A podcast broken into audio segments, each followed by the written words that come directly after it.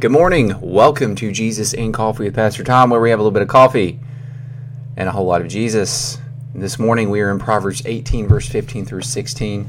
I apologize ahead of time. I have a little bit of a dry cough coming on, so if I just start coughing, um, that's that's why.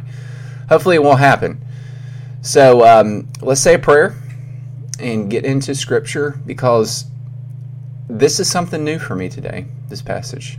It, it really is something new for me. Although I've read this before, there's something I've noticed in this passage I've never caught in the past. So let's pray. Father, thank you for this morning. Be glorified as we study your word. Open our eyes to see truth. Help us to see your glory and draw us near to you. Teach us something new. In Jesus' name we pray. Amen. Okay.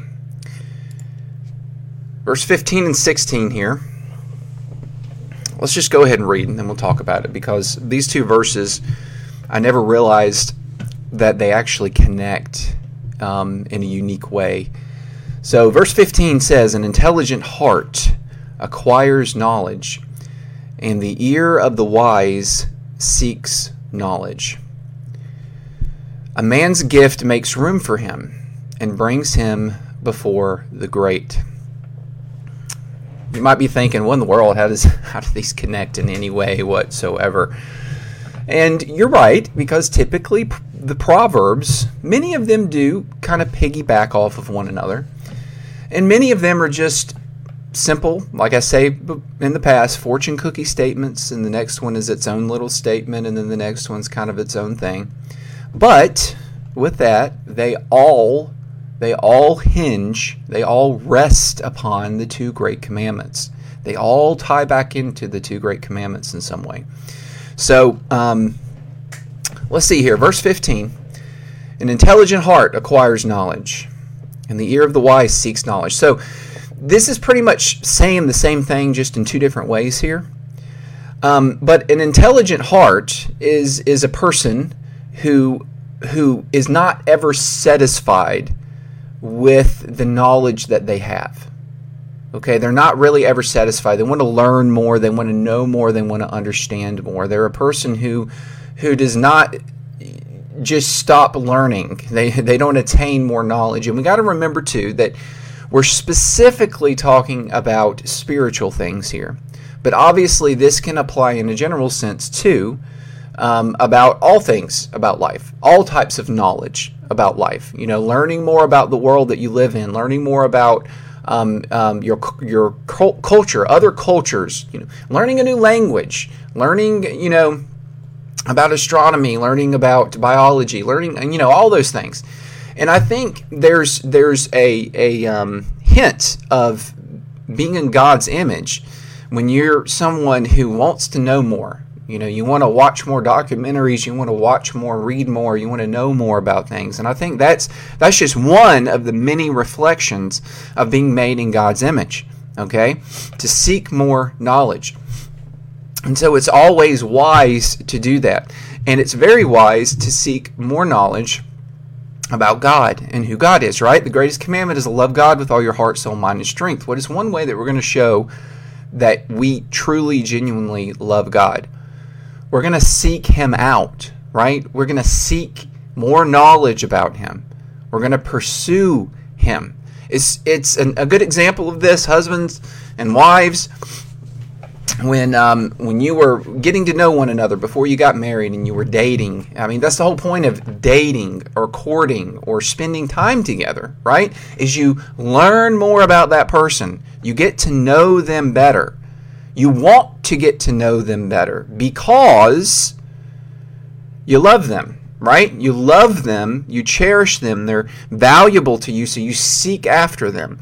And that's what God wants us to do for Him. And that is evidence of an intelligent heart. That's evidence of a wise ear. Okay, the ear of the wise. You remember who a wise person is according to Solomon. It's a person who loves God with all their heart, soul, mind, and strength. It's Proverbs 1 7. It's the fear of the Lord, putting God first. Okay, so that's the idea here.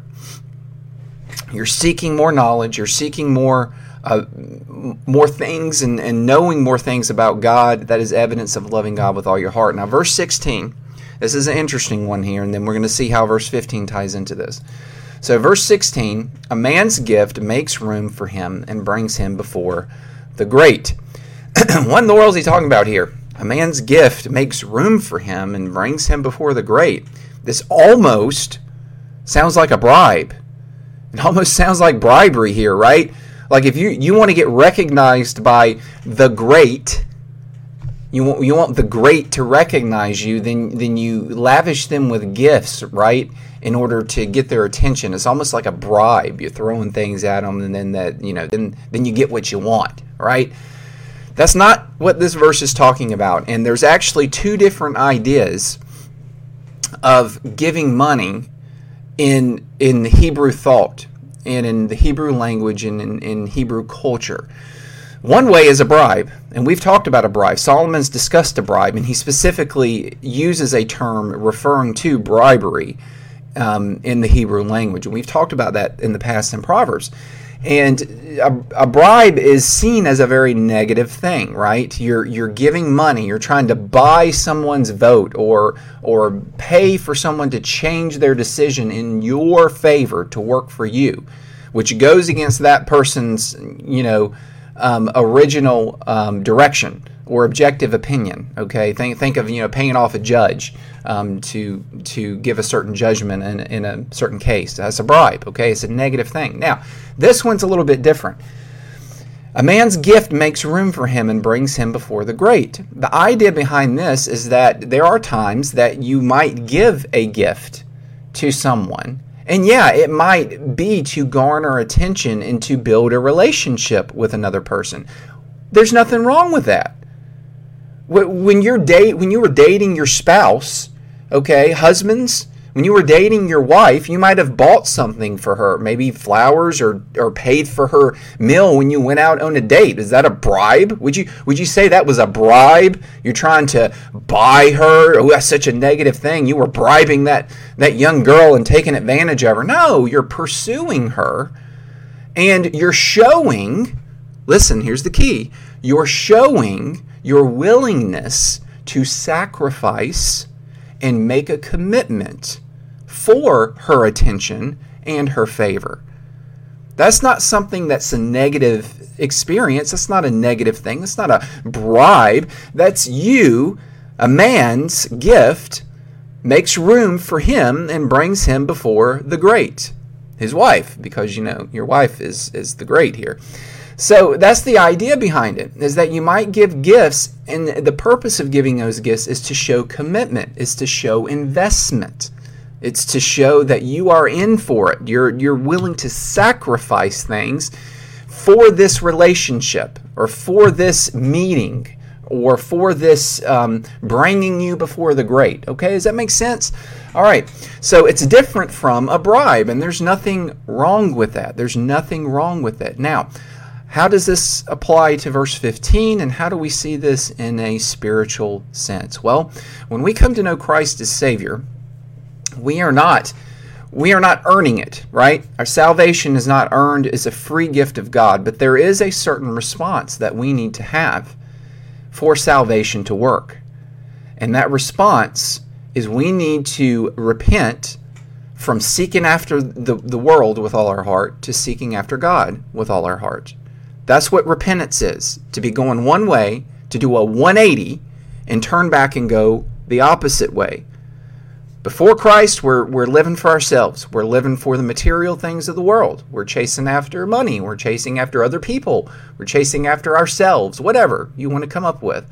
When we see the glory of God in the face of Jesus, we repent from that. We turn to seeking after God, loving Him with all our heart, honoring Him with all our heart.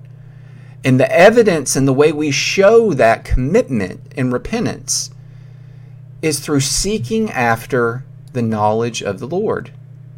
An intelligent heart is gained through salvation. You become an, a person who has an ear of the wise, the ear of the wise person. You become a wise person because you are now fearing the Lord and loving Him with all your heart. And so you seek more knowledge about Him because your value system has changed. Your whole outlook and value on life has changed. You see, verse 15 here is evidence of verse 16 in the sense of salvation when one comes to know Christ as Savior. So we end up giving a gift to God, in a sense, to, to show our commitment. Well, what is that? It's it's seeking after God. Seeking after more knowledge of God is our gift, which makes room for us and brings us before the great, the Lord Jesus Christ. By us seeking after God, that is evidence of us loving God with all our heart. It's the same, we go back to that same analogy husbands and wives, when you were getting together and you were dating, you, you wanted to spend time together, right? A husband wanted to seek to spend time with this woman who he would like to marry one day, and wives vice versa, right? You sought after one another. That in itself, that action, that seeking the knowledge of the other person, to learn more about them, to get to know them better, is evidence that you care and love them, okay? And in a way, it's like bringing that gift before them, before the great, showing that there is a commitment there, there's a desire there for something more, to build a stronger, deeper relationship. And see, that happens in salvation. When we accept Christ, that's what we're doing. Just like it happens when a marriage is forming between one man and one woman. It's a beautiful picture. And see, marriage marriage is is the most beautiful, perfect example of the type of relationship that God wants with us, his pinnacle of creation, man and woman. He wants that intimate relationship with us. And so, verse 15 and 16, in, in, in so many ways, it kind of paints that picture. It paints that picture of salvation and what God really wants and what happens in, in the action of salvation. So it's it's um, living out our faith. You know, James would look at these two verses and he would say, "Ha, see, see, Solomon even said, Solomon even said that faith without works is is not sufficient. You have to show your love. You have to show your affection by seeking after the knowledge of God. That gives evidence of real faith. You need faith, but you also need action. All right, some good stuff here. I can keep going uh, about this. There's a lot of a lot of other passages of scripture that really correlate with these two verses very, very well. But thank you for joining me this morning. At the end of the day, these two verses are all about seeking first the kingdom of God, knowing God, seeking after Him, loving Him, cherishing Him, valuing Him more than anything. And that is the greatest, greatest, um, wisest thing we can attain in our life is the realization, the truth that God is the greatest treasure this universe has to offer. Thank you for joining me. Have a wonderful and blessed day, and I'll see you again tomorrow. Bye.